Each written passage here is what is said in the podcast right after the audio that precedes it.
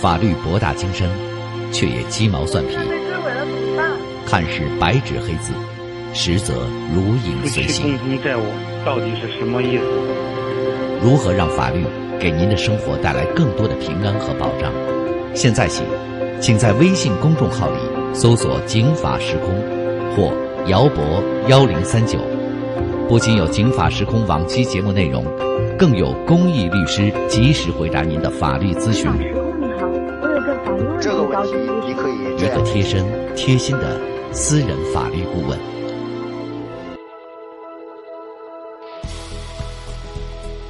大家好，话说日前，北京市交通委给这个哈罗单车发了一张罚单，而且呢，给滴滴呀也责令了，要求他呀怎么着回收车辆？为什么呢？因为这两家啊涉及到的问题都是违规投放。哎，大家想违规投放啊，违了什么规？怎么投放的？这是放的车头车尾放错了，还是数量放错了，还是区域时间放错了？等等。因为啊，共享单车确实这几年它的出现对我们的生活影响非常大，所以相信大家比较关心。那首先，咱们就一块儿来听交通管理和运输法律专业委员会的专业律师张金鹏给我们啊先分析分析这一次这两家啊违了个什么规。两家共享单车的企业都是因为违规投放受到了约谈和处罚。哈罗单车呢是受到了相关行政主管机关的约谈后呢，是拒不改正，被处罚了五万块钱。并且限制在城六区呢进行继续投放，而滴滴出行呢是因为约谈后要求他在五月十六号对于违规投放的车辆进行回收，在五月十七号中午十二点钟之前呢让他回收完毕，他没有完成违规这个投放车辆的回收工作，由相关的部门呢进行代清理。现在没有公布最终的处罚结果，但是显而易见呢，滴滴出行呢也将会被进行行政处罚。为了加强对于非机动车的管理，北京市呢于二零一八年十一月一日起实行了《北京市非机动车管理条例》，其中呢针对于互联网租赁自行车经营企业明确的规定投放的相关的管理规定。互联网租赁自行车经营企业必须遵守以下的具体规定：第一条，必须按照交通行政管理部门的要求来投放车辆，要将自行车的重点投放区域的动态总量。以及承租人的信用惩戒信息、自行车停放位置信息以及其他涉及公共利益的信息，要实时的、完整的、准确的接入北京市的互联网租赁自行车行业监管和服务平台，并且协助公安机关交通管理部门核实确定违法行为人。投放的整车的车辆和其他的主要部件的安全性能应当符合国家的标准，并且具备唯一性的编码。必须运用现代的信息技术手段来规范承租人依法停放车辆，在客户端应当显示承租人安全提示、自行车允许停放和禁止停放的区域以及有关惩戒措施。要建立投诉处理机制，及时受理处理车辆的性能、停放秩序等方面的社会投诉和举报。要建立承租人信用管理制度，要配置必要的管理维护人员，负责车辆的调度、停放秩序管理和损坏废弃车辆回收。及时清理占用道路、绿地等公共场所的车辆，要建立健全押金和预付金的管理制度。如果是互联网租赁自行车经营企业违反了第二十条的规定，交通行政管理部门可以约谈企业的相关负责人。对于拒不改正的，可以限制车辆投放，并处以一万元以上和五万元以下的罚款。互联网租赁自行车就是它的停放影响行人和车辆正常通行的，公安交通管理机关应当告知互联网租赁自行车经营企业，及时采取措施规范停放。那大伙儿可能说哦，原来啊这两家是违规投放，违反了相关的规定了。那相关的规定怎么就这么规定呢？这个规定的立法它的目的是什么？咱们来听张律师给介绍介绍。呃，为什么要这么规定？事实上呢，共享单车刚刚开始出现的时候呢，确实是极大的方便了老百姓的出行需需求，尤其是解决了最后一公里甚至到三公里的最后出行难的问题。但是随着共享单车的行业的发展，各种乱象呢重生了。第一个来讲呢，它的无序发展，随着它的企业来讲呢，就是为了占有市场的占有率，那么它大量的这种车辆呢，占用了公共的交通资源，车辆的乱停乱放，占用呢人行道，甚至盲道，包括各个公共交通的站点的周边的区域，造成了大量的占用了公共资源。第二点呢，就是这些共享单车的这些企业呢，它的管理不到位，你像包括它收取押金，然后押金呢退还这个难。为了市场的占有率，坏了的车辆呢没人去修，到处乱扔乱放；坏车辆来讲呢不能够及时回收。并且车辆来讲停放来讲呢，没有专人的管理，车辆来讲呢，没有停在指定的这个地点，造成这种交通拥堵。共享单车呢，从无到有，到呢，二零一七年呢，发展到了二百多万辆，但是各个企业呢，仍然是不断的在进入这个市场。而在市场来讲呢，虽然需求来讲还是比较强劲，但是来讲呢，相关的数据显示，呃，实际上来讲，投放呃车辆的使用率来讲呢，不到百分之五十。而没有使用的车辆呢，并不是说百姓呢没有来使用，而是大量的被坏的车辆或者是不能使用的车辆呢来讲废弃在路边。各个企业来讲，为了市场占有率，还在不断的向里投。这个来讲呢，共享单车呢并没有履行市场的主体的这个责任。在共享单车这种无序发展情况下，北京市人民政府呢为了总量控制来减速发展，制定了北京市的非机动车管理条例。其中一部分就是要互联网自行车租赁企业以及整个这个行业来讲呢，是在规范的管理的道路上呢进行发展，所以说呢，出台了北京市的自行车管理条例，来对这个市场来讲进行规范，将相关的这种行业的主体责任以及整体共享单车的数量在法治的轨道上呢进行规范发展。就这个话题，我也请来了大家的老朋友，财经媒体人韩成宇。成宇好，也不好，听众朋友好。哎，成宇啊。喜欢公共交通，但是成宇喜欢打出租车，嗯，所以他对出租车特别有研究，包括相关的法律法规和文化、投放量的渊源等等的这个财经故事啊。但是共享单车啊，成宇也很喜欢，但是成宇你真没我喜欢，我频率比我高，我每天十二公里，对，我基本上啊是从这个三月份啊还很冷啊，春寒料峭啊，我就开始骑了。我有时候七八月份我都骑，我还专门买这个防晒自行车服，那一扎一勒啊，那是基本上就俩眼睛露在外头，多大的太阳我都不怕。但是啊，成宇，我也发现共享单车给我们带来不同的出行方式，甚至健身方式的同时，有很多问题。但是我也有点纳闷儿啊，共享单车的问题其实很多，押金是一个问题，车况是一个问题，包括呢这个破坏，怎么老有人破坏？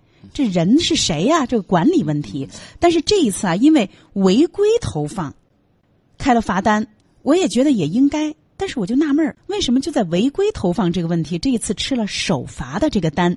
那您给我们解读一下呢？呃，其实最近有两个令是几乎是先后下的，啊，一个就是北京作为地区性的一个就所谓的一定的限制投令。呃，目前北京大概规定的是做出的一个天花板的一个预测，大概是一一百九十一万辆。啊，就他们就通过政府的一个评估，就是北京认为到这个数字就饱和了，啊，就够用，大概就那么这是一个数，那么所以他就说你超过这个数不行，那你就你你不能乱投放啊，它就就叫叫限投。第二个呢，也就在两天前，这个就不是地方性的，是全国性的了，就是有六部委啊，这六部委的这个配置还非常有意思啊，当然交通部是不用讲了，公安部。还有央行，还有银监会，当然还有市场监督总局、发改委啊，六部委的出台了一个，就是他们叫做二零一九年的五号文，其实就是关于你刚刚提到的这个租金问题。就是所谓的押金问题啊，不能搞押金，或者说如果必须搞的话要专项。所以你会发现，第二个这个关于押金方面是一个全国性的规定。为什么会这样？因为它涉及到金融，所以它央行出现了啊，银监会出现了啊，公安部也出现了。我印象中，我记得去年十二月份在中关村啊，小黄车。排队啊，排几百米的队，大冬天的，他去等这个退还押金，这个蔚为壮观。很多媒体去采访过这个事，据说当时在全国范围内有一千万注册用户要求退还退还这个押金，所以呢，这个是它涉及到是一个民众的这个金融安全问题啊，所以呢，它有各部委联合来处置。但是北京这个情况就不太一样，首先它就是说在镜头里上每个城市不同，比如说我知道在我曾经工作过的深圳，它的顶线是八十九万辆。比北京要少好多啊！北京是一百九十一万了，当然这两个城市的人口啊，跟城市面积差了很大。第二个呢，关于这种新业态的这个这几年发生了很大的变化，我可以这么讲，这次政府的出手是恰恰是挑在一个这个共享单车处于相对低谷期的时候进入，采取的雷霆措施。呃，大家印象比较深的就是在二零一六年、一七年，甚至一八年的上半年，是整个共享单车作为这个我们叫独角兽，在我们这行里叫独角兽啊，这个。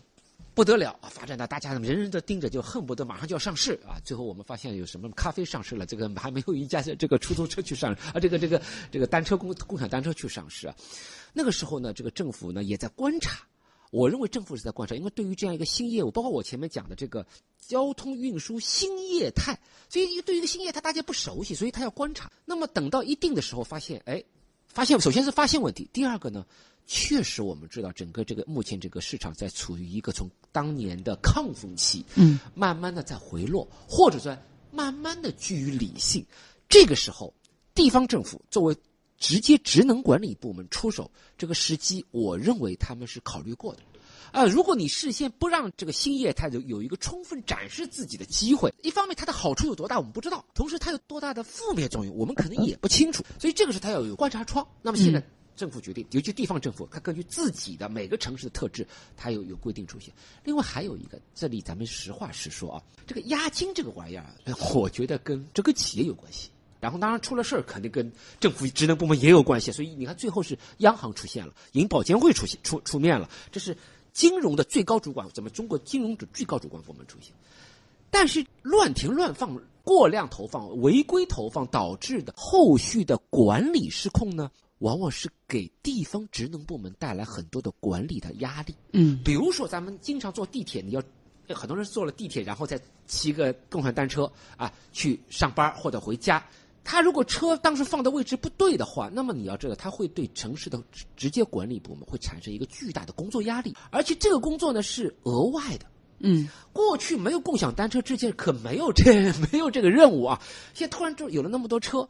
那么我曾经也看到过，在我办公地点周边的这个东四那边看到过有很多的停车，他们往往是当时有小黄车、有摩拜，是他们自己。有员工早晚去进行码放啊，进行这个找这个坏车进行这个腾换呐。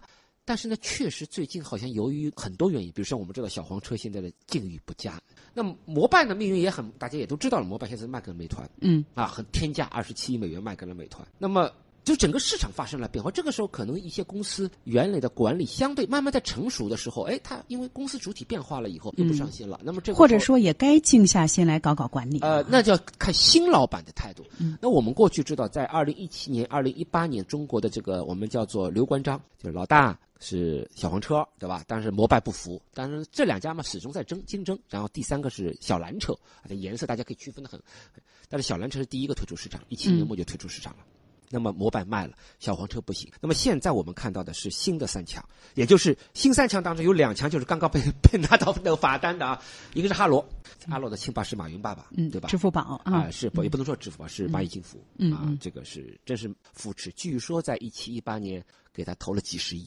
第二个就是原来一直说要去收购这个小黄车，一直没收购成的滴滴。就是这次的时候，青桔啊，这就是也约约谈，为什么接盘小蓝的哈啊？它也包含了一点点一点小蓝车啊。那么就像那个哈罗里面包含了永安车的的永安行的一些下下属的车。第三个当然就是已经改换门庭的摩拜，嗯，那当然我们现在可能就叫它美团了啊。那么剩下的他们呢，现在在重新在市场上寻找定位，所以这里面很有意思。大家看啊，这次这个两家被处罚的投放乱投，就是超过这个投放被约谈，一个是滴滴是多投了三千辆。明确，你多投了三千辆，你给我收回来。哈罗没说，但是呢，其实是有数据的，因为哈罗当时是通过他并购这个永安行，是个上市公司啊，永安行下面的这个共享单车业务进入了北京市场。永安行在北京的市场是一点九万辆，嗯，也就是说，按照当时北京政府的规定，就是说你永安行的业务行，结果也不知怎么的，现在据说在上个月前个月末，它的总量已经破五万了。那么大家做个最简单的算术嘛，就知道了。这五万减去一点九，就多了三点一万。也就是说，发展它的这个投放数量应该是这个滴滴的这个所谓的青桔嘛，对吧？是它的是它的十倍。但是不要大家不要以为滴滴就没有。我告诉大家，大家在两个月前，深圳可比北京早开罚单。那次罚重的是罚谁？是罚的是滴滴。滴滴在深圳投了多少呢？多投了两万辆。嗯，所以说明什么？都想占地盘儿，都想占地盘。也就是说，在一个新的竞争环境内，谁都不让谁。这个时候，大家，哎，就想突破这个规范。可问题是，现在有几个大家都要说：第一个，这个城市所谓的天花板，到底怎么定的？嗯，科不科学？动不动态？有没有透明度？大家不清楚。这个我觉得呢，是我们以后可以在企业、在研究、呃政府以及我们的用户，大家可以。大家来公开讨论的。第二个，确实你刚才提到了一个，现在坏车太多。嗯，那为什么坏车多呢？其实也很简单，有人说是有人为破坏，我相信绝对有。但是我告诉你，以我所知，我不点名啊，当年在第一波高峰期的时候，为了加快这个市场占有，就对共享单车的这个制造成本进行了严格控制。哦，成本控制也容易坏，你的意思是哈？它的寿命就是两年以内。嗯，所以大家说现在僵，他们叫有个专门一个名字叫僵尸单车，也就是不是我们要故意把它弄坏它，它到了它是该寿终的时候。嗯，这个时候，那么我们就提出了个问题：这些寿终车怎么办？如果我们有一个更精细的管理办法，如果政府企业之间有个更好的互动，那我倒觉得说，如果让企业积极行动，以一个公益心态去行动，一方面让用户跟他的信用挂钩啊，这个如果你故意破坏，我就扣你的信用分数。我知道哈罗的他们现在是跟阿里的这个芝麻信用是挂钩的，是可以扣信用分数的。第二个，如果说奖励。或者是不仅是车行去奖励用户，政府是不是也应该奖励勇主动积极收回的这些公司？那么给他一些配额。我们都知道，今天我知道北京这个大风啊，很多飞机降不下来啊。这个咱们知道，北京首都机场这个航班时刻是很值钱的，很多航空公司在抢，谁能降，什么时候降啊？这是抢，这是价值千金。其实我告诉你，要不这个共享单车啊，我相信国贸。大望路一这个一号十号线门口的这个这个这个共享单车允许放的地儿，我相信如果拍卖的话，这个价值也不 菲，对吧？那么如果这个钱全部用于公用公用事业，那么这个时候谁来拿到？独家给你，但是规定你要好好的管理，嗯，对吧？那么这个时候如果再加上一些芯片啊，再加上一些这个手段，嗯，那么我相信会改观很多，嗯。哎，还真是成宇，我觉得，所以吃到这个罚单，其实呢，也给我们广大的。骑车人一个信号，就是这个市场啊，它也不是说到冷却期了，而是呢，它到了冷静期了。在这之前呢，那都是这个绝地哈纷争，现在形成几分天下，局面固定了之后，你不管是什么传统行业还是新兴行业，你最终它都是个企业。既然是企业，那你生存之本就是精耕细作。你比如说前两天我们还给大家说过，说这个实际投放量百分之五十的车都是不能用的。我经常啊，成宇连开三辆车，坏的全是坏的。第四辆车踏板还是坏的，我就坚持十二公里来了，一路咯噔噔咯噔的，因为我实在不想再换了。你你是前天晚上听那个那个侯先生的这个夜行记听的吗？是，所以我也希望就是吃了这个罚单之后，相关的这个企业能够静下心来搞管理。能够投入成本搞管理，能够严格的遵守相关的法律法规搞管理，规范经营，长期发展。今天的《警法时空》到这儿就结束了，姚博感谢大家的收听。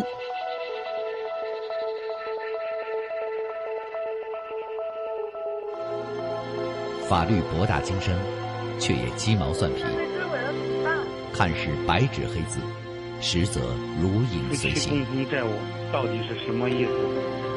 如何让法律给您的生活带来更多的平安和保障？现在起，请在微信公众号里搜索“警法时空”或“姚博幺零三九”，不仅有“警法时空”往期节目内容，更有公益律师及时回答您的法律咨询。这个问题你可以一个贴身、贴心的私人法律顾问。